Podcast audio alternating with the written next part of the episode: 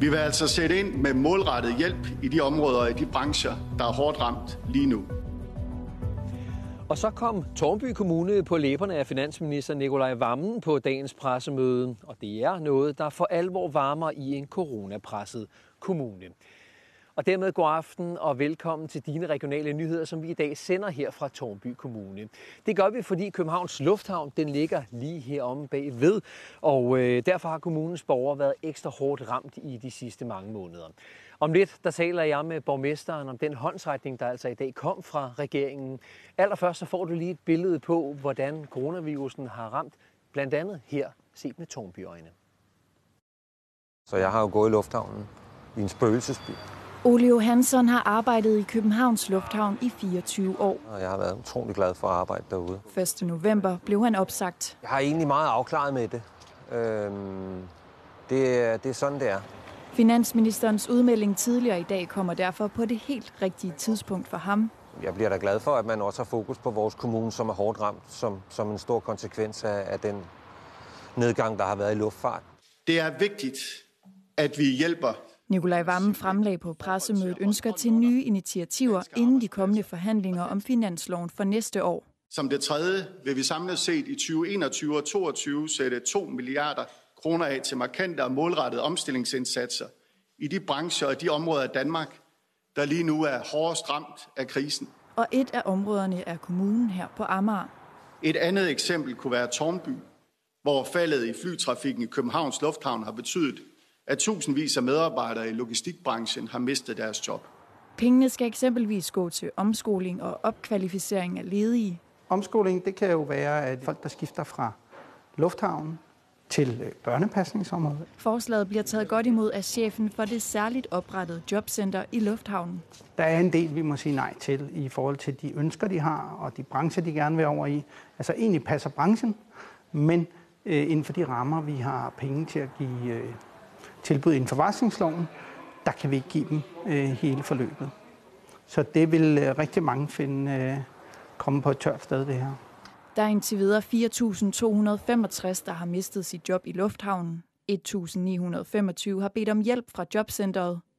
Og 229 har fået job eller er startet på en uddannelse. Al hjælp er kærkommen hjælp. Finanslovsforslaget kommer samme dag, som 3F Kastrup har registreret det højeste antal ledige nogensinde. Fælles for dem er, at de skal lige have det der øh, brush op til deres gamle fag eller introduktion til et nyt fag. En nem og fleksibel adgang til omskoling, det er, det er enormt vigtigt for så kan folk faktisk komme videre. Ole Johansson satser da også på at videreuddanne sig efter sin opsigelsesperiode. Jeg står jo over for nogle nye udfordringer, jeg skal finde, og jeg skal finde ud af helt præcist, hvad det er, jeg skal lave bagefter. Øh, så jeg skal prøve at se, hvad jeg kan finde af mulige uddannelser, jeg kan bygge på det, jeg kan i forvejen. Ja, Allan Andersen, du fik jo den her melding øh, nærmest samtidig som, som os andre, da Finansministeriet de holdt, holdt pressemøde i dag. Hvordan var det for dig at, øh, at høre ordet og kommunen Tornby blive nævnt? Jamen, jeg blev rigtig glad. Øh, jeg er jo rigtig glad for, at regeringen har hørt på Tornby Kommune og, og den store krise, vi er i på nuværende tidspunkt på hele beskæftigelsesområdet. Så da finansministeren gik på på, på pressemødet, øh, og han meldte, nævnte Tornby Kommune, jamen, så sagde jeg bare ja. Øh, en stor håndtrækning og en stor kvittering herfra. Og hvad betyder det for dig, Allan Andersen, og for dine borgere her i, i, i Tornby, at, øh, at I på den måde fylder i regeringens bevidsthed? Det betyder rigtig meget. Det er jo noget, jeg og hele kommunalbestyrelsen har arbejdet for på igennem en længere periode. Netop for, at vi skulle blive hørt på, at, øh, at det er et rigtig stort problem i Tornby Kommune. Så udover at regeringen og STAR har været med til at bevilge en masse penge til vores fremskudte jobcenter, så kommer der også en håndsrækning i forhold til, at vi skal op og omkvalificere nogle af vores øh, ledige til andre jobåbninger eller andre brancher. Og så måske også i forhold til den grønne omstilling, som finansministeren også var inde på. Så det er jeg rigtig glad for. Ja, for det handler jo blandt andet om at opkvalificere nogle medarbejdere til, til noget andet, om at omlægge noget, noget, noget produktion. Det er noget, I allerede er i, i gang med, blandt andet med et, et oprettet jobcenter lige herude i, i, i lufthavnen bagved. Hvordan vil I bruge den hjælp, I nu kan se frem til? Ja, det vil vi bruge til yderligere opkvalificering af vores medarbejdere, men vi vil også kigge på, om der er nye jobåbninger nye områder, hvor vi kan øh, gøre noget i forhold til alle dem, som er blevet ledet i Lufthavn. Som sagt, så kigger vi ind i en stor grøn omstilling, også med regeringens og Folketingets øh, hele klimaloven. Øh, så der kan være mulighed der, og så håber jeg også, at vi kan tiltrække nogle, nogle flere virksomheder ude i Tornby Kommune. Lufthavnen er en stor del af Tornby Kommune, men vi kan se ved vores erhvervsanalyser, at vi begynder at gå lidt over til vidensvirksomheder, men også andre virksomheder. Så hvis den her håndtrækning også kan bruge til, at vi tiltrækker nye virksomheder og ny beskæftigelse til Tornby Kommune, så, så, er vi blevet, så er vi kommet rigtig langt. Og der er jo også 2 milliarder kroner. Alle de penge, de går selvfølgelig ikke udelukkende til, til jer, men er det nok, tror du, til at kunne se enden øh, øh på, på, på en, en, en hård vej igennem coronakaos herude? Jamen, det er rigtigt nok, at Tornby Kommune ser ind i stadig en dyb krise, både i år, næste år, men også årene frem, både i forhold til personskatterne, men selvfølgelig også i forhold til virksomhedsskatterne. Og så er det dybt tragiske ved, at der er en masse, der blev ledige. Men de her penge vil række langt hen ad vejen, til vi kan gøre en, en speciel indsats. Vi vil også gerne udbygge Tornby Kommune med et nyt erhvervsområde, netop for at tiltrække nye virksomheder til Tornby Kommune også. Vi ligger jo rigtig godt. Vi ligger i nærheden af lufthavn, men også hovedstaden, og så også lige til motorvejen. Så så der er mange, der gerne vil til Tornby Kommune. Så fik vi det med, Allan Andersen. Tillykke med dagens udmelding inden fra Finansministeriet, og held og lykke med det, I, I får ud af det. Tak. Og corona, det har jo, som vi jo også har hørt her, store konsekvenser, ikke bare i Tornby, men overalt i samfundet. Som vi skal se nu, så risikerer den her verdensspændende pandemi at splitte en familie. Det er en familie, som lige nu opholder sig i København med en nyfødt baby under armen. Nicolas Gindi er fra Danmark, Aline Joy de Lara fra Filippinerne. De er gift og boede og arbejdede i Vietnam, indtil coronaen lukkede verden ned. Nu er de strandet i København. Vi kan ikke komme ind i Vietnam, der er helt lukket. Datteren Emily er syv måneder gammel. Hendes mor Eileen har fået besked på straks at forlade Danmark. We're not doing anything bad. Um, it's mainly because of the pandemic. That's why we're here. So we got stuck here. It just happened to be like that. Nicolas var pilot i Vietnam Airlines. Eileen har arbejdet som stewardesse i Qatar Airways.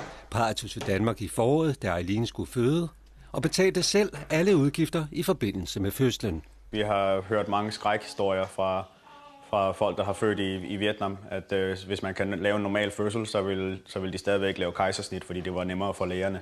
En sund og velskabt Emily kom til verden i begyndelsen af april. Planen var, at vi skulle, øh, at vi skulle have været her i cirka to og en halv måned, og så ville vi have rejst tilbage til Vietnam. Coronaen rammer hele verden og gør det umuligt for Nicolas, Eileen og Emily at rejse tilbage. Der er helt lukket ned øh, for turister og kun folk med, med særlige øh, arbejdskundskaber, de kan komme ind der. Det er ambassadører og, og andre øh, diplomater. Corona har sat parret i venteposition. Vi går selvfølgelig og venter på, at det måske var et par måneder. Vi har kontakt til Udlændingestyrelsen, øhm, som siger, at det højst sandsynligt ikke er noget problem for os. Men det bliver et problem. Eileen har et turistvisum på 90 dage. Udlændingestyrelsen afviser at forlænge. De siger, at de kan ikke øh, dispensere på nogen som helst øh, grundlag af corona. Og pludselig befinder Eileen sig ulovligt i Danmark. Det er, fordi vi ikke har kunne rejse ud og fordi selvfølgelig vi vil ikke skille mor og barn ad. I stedet griber parret til en anden mulighed. De søger og mener selv at opfylde betingelserne for familiesammenføring i Danmark. Men parret får ansøgningen retur. De har slet ikke kigget i sagen. De har udelukkende kigget øh, på hendes visum og sagt, hun er turist. Hun har ret til at være her 90 dage. Udlændingsstyrelsen afviser altså at behandle sagen, der alene på ansøgningstidspunktet for familiesammenføring befinder sig ulovligt i landet. Og så klager parret til udlændingenævnet. Så får vi at vide igen, at den er, den er afvist, og hun skal udrejse straks. De vurderer sagen ud fra, at alle kan rejse frem og tilbage, som, som folk har lyst til, øh, hvilket jo ikke er tilfælde. Det ved vi alle sammen. Og de tager ikke højde for heller, at man vil splitte en familie op med så ungt et barn. We are just here because of uh, force majeure, not because we, we just want to stay here for fun. Nu har Eileen mulighed for at rejse hjem til Filippinerne og tage parrets syv måneder gamle datter med. På grund af corona har Nikolas ingen adgang. Det vil være tragisk for os alle sammen, selvfølgelig også, at vi skulle splittes op som en familie. Det er ingen værdig måde at behandle familier øh, og, og private mennesker på i en situation. Altså, det er jo små os mod kæmpe store øh, udlændingsstyrelsen. Ja, parret her har nu taget kontakt til en advokat, og efter at have gennemgået sagen, så er advokaten overbevist. Udlændingsstyrelsens afslag er i direkte strid med den gældende EU-lov. Når man kigger på afgørelsen, så fremgår det jo helt klart, at man er viden, og man har viden om det her mindreårige barn, der er dansk statsborger. Øhm, sagen er jo knyttet til øh, en covid-19 tilstand, hvor man næsten kan se, at der måske er gået lidt covid-19-panik i den, så de træffer afgørelser uden rigtige og hurtige afgørelser, uden rigtigt at øh, undersøge sagen ordentligt.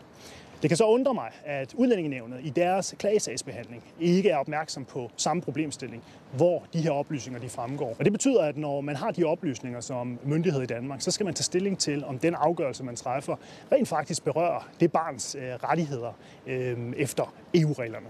Og det har man ikke gjort i den her sag. Ja, også inde på Christiansborg vækker sagen her opsigt. Vi har talt med flere udlændingeordfører, som fortæller os, at de mener, at sagen er både øh, umenneskelig og urimelig, og nu vil de have den undersøgt til bunds. Det er jo en, en fuldstændig urimelig og umenneskelig situation. Der er jo tale her om en far, som skal stå og vælge mellem øh, at blive skilt ad fra sit, øh, fra sit lille, lille bitte barn og sin kone. Det er fuldstændig urimeligt. Jeg vil tage op med Mathias Tasfaye, om det er en generel praksis, at man ikke inddrager EU-dommen og EU-retspraksis. Når nu engang Danmark er medlem af unionen, så er det mærkeligt, at man så ikke inddrager den praksis. Det er uden sund fornuft og uden mening. For det første er det jo langt ude, at man som dansk statsborger skal hyre en advokat for at få lov at bo i sit fædreland med sin øh, ægtefælle. Det er jo helt absurd. Og så er det også helt absurd, at reglerne er så komplicerede, at ikke engang myndighederne helt har styr på dem. Hvad tænker du umiddelbart om den her situation, parret havnet i? Det er selvfølgelig en barsk øh, situation for den her lille familie. En hver kan sætte sig ind i, at det er ikke sjovt for en øh, småbørnsfamilie på den her måde at skulle splittes op. Og de er kommet, sådan som den er fremlagt for mig her, i den her situation på et, et grundlag, som de ikke selv har haft nogen indflydelse på. Øh, force majeure har ramt dem på grund af corona, og, og så er det klart, så øh, skal man jo gøre alt, hvad man kan for at prøve at vise lidt konduite og øh, lidt empati, eller hvad skal man sige, prøve at, at få tingene til at glide så godt som muligt, fordi det er jo uforskyldt, at de er havnet i den her situation, sådan som I fremlægger det her. Så med andre ord, du synes også, det er helt urimeligt, den situation? Jeg siger bare, at sådan som jeg har fået det fremlagt her, så synes jeg også, at det er en, en svær situation, den her familie er blevet bragt i, og derfor synes jeg, at vi skal prøve lige at se på, øh, er alt gået, som det, gået for sig, som det skulle.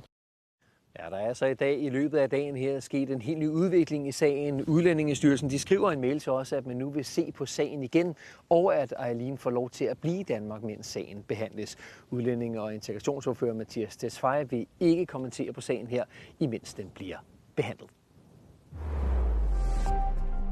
Der skulle komme nogle af dine folk i der og tælle minkop.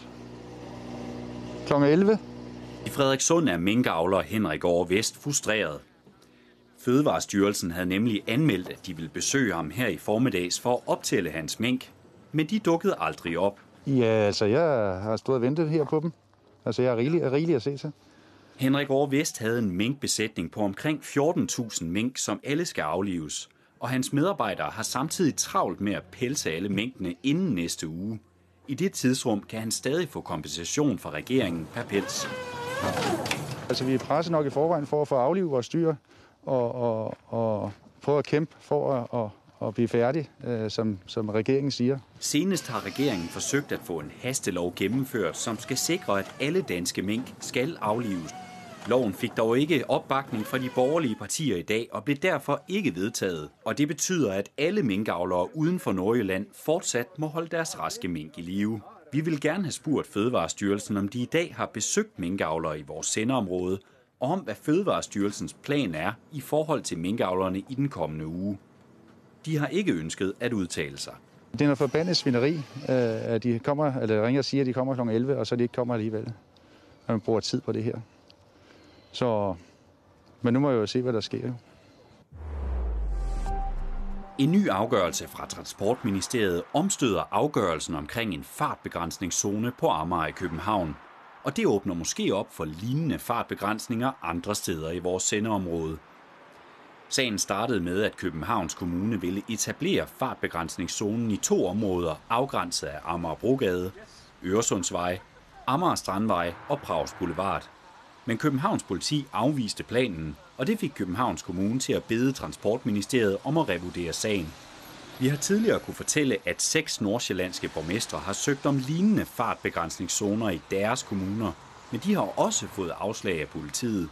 Men nu mener Hørsholms borgmester Morten Slot ved, at den nye afgørelse måske også kan få betydning for deres sager. Lige nu skal jeg jo øh, øh, diskutere det her med administrationen, og så skal vi diskutere de her seks borgmestre. Hvad er det, vi kan gøre for at påvirke ministeriet og sikre, at de her løsninger kommer ud i kommunen? De nyeste trafiktal fra Vejdirektoratet viser, at der er længere mellem bilerne på motorvejene i hovedstadsområdet. Faktisk er hver tiende personbil forsvundet fra statens vejnet i løbet af de seneste uger, og det skyldes overvejende covid-19. For i takt med, at smittetallene er steget i samfundet, er mængden af personbiler på motorveje, motortrafikveje og hovedveje faldet. Ifølge Kasper Rosenstand, der er afdelingsleder i Vejdirektoratet, er faldet størst på de store motorveje, der går til og fra København. Han siger samtidig til citat, at vi kan se, at antallet af personbiler på statsvejene har stabiliseret sig på et niveau, der ligger ca. 10% under niveauet fra samme tidspunkt sidste år. Det tyder på, at danskerne har taget imod regeringens opfordring til at arbejde hjemme, så vidt som det er muligt. En ny analyse lavet med støtte fra Miljøministeriet viser, at en stormflod fra syd kan få uoverskuelige følger for København og Hvidovre. I januar 2017 blev en stor del af Hvidovre oversvømmet, netop ved en stormflod med masser af ødelæggelser i kølvandet.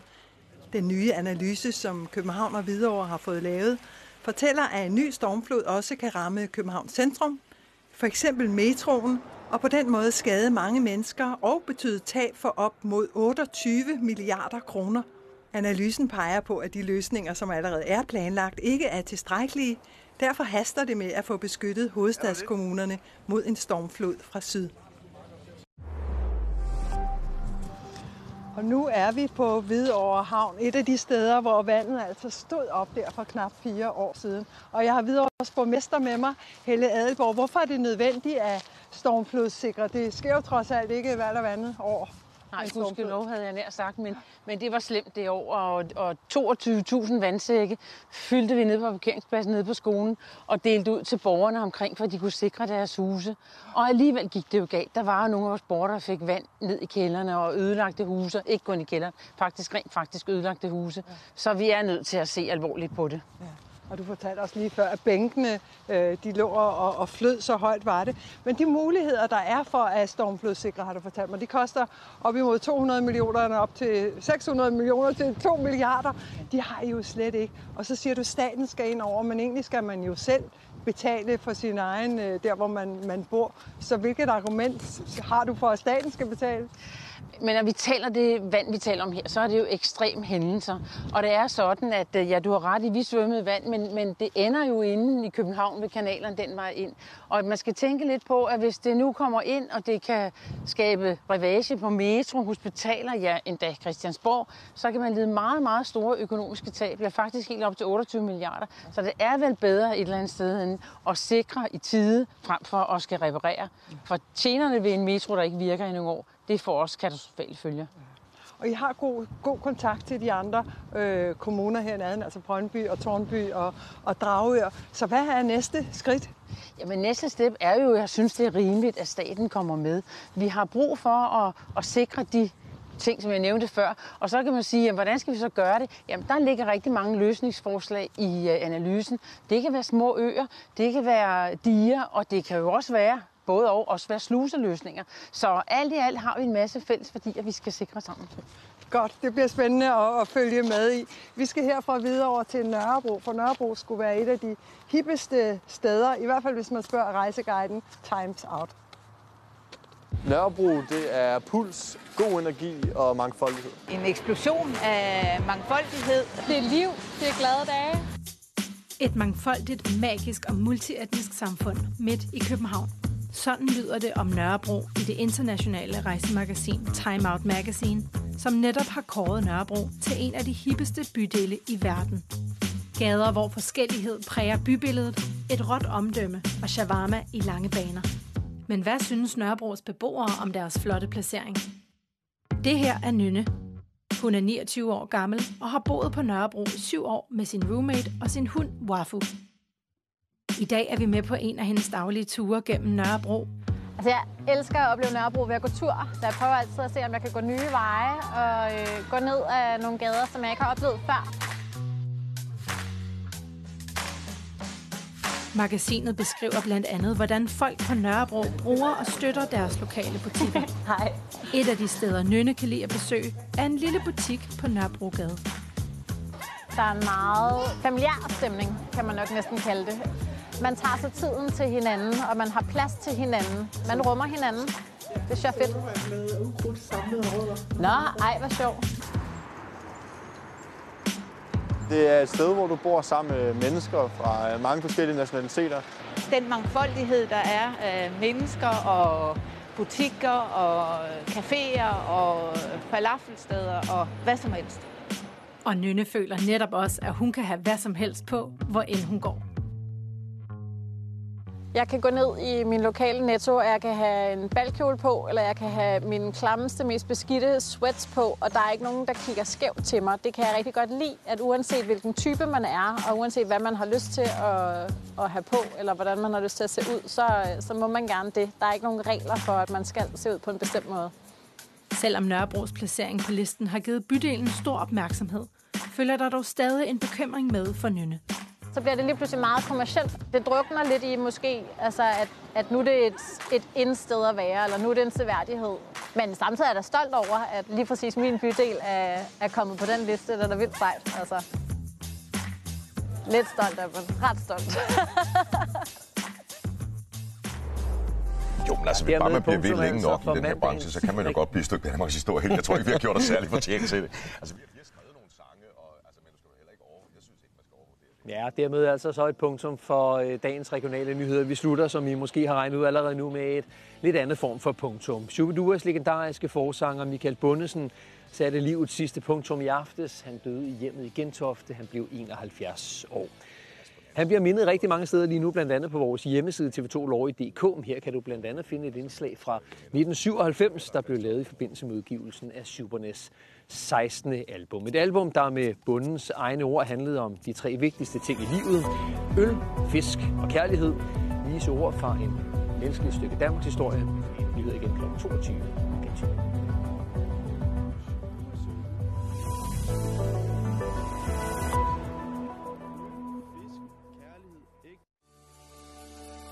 Været præsenteres i samarbejde med Plantorama Store Julemarked.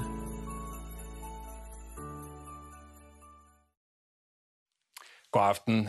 Gråt i gråt, men også ganske flot rundt omkring. Her er det ved Lyngbesø, hvor det altså så sådan her ud tidligere på dagen, og sådan kan det altså også meget let komme til at se ud i morgen. Ikke kun ved Lyngbesø, men i resten af Nordøstjylland. Det blev en dag, hvor der blev overvejende skydevejr, men der kan altså godt slås lidt huller i skydækket rundt omkring, og så kan man altså få lov til at se et enkelt lille solstrejf. Vi tror nu altså mest på, at det meste af dagen går med øh, gråvejr, dog med tørvejr, og så temperatur omkring sådan lige under kanten af de 10 graders varme. Der kommer til at blæse en uh, let til jævn sydøstenvind, og det betyder altså relativt rolige vindforhold, men hernede ved øh, Køge Bugt især, der er det altså sådan uh, lidt mere frisk, hvis man skal ud og gå sådan en lille tur langs med stranden. De kommende par dage, der går det videre med det her sådan, øh, mest øh, grå novembervejr. En onsdag med op til 9 graders varme. Kommer til at ligne meget det vejr, som vi får i løbet af i morgen. Torsdag en svag front skal ind. Der kan komme lidt småregn, nok ikke de store mængder. Og så fredag en enkelt by og lørdag måske lidt regn igen. Dagens tegning kommer fra Arthur, der er fem år fra Frederiksberg. Det er blevet efterår, og der er gule og orange farver over det hele. Foran huset til højre går en lille hund rundt, og den venter vist på, at dem, der er inde i huset, kommer ud og går en lang tur med den. Det gør de jo nok, for solen skinner, og selvom det er efterår, så er vejret fint. Tak for tegningen. Vi sender tusser. Været blev præsenteret i samarbejde med Plantorama Store Julemarked.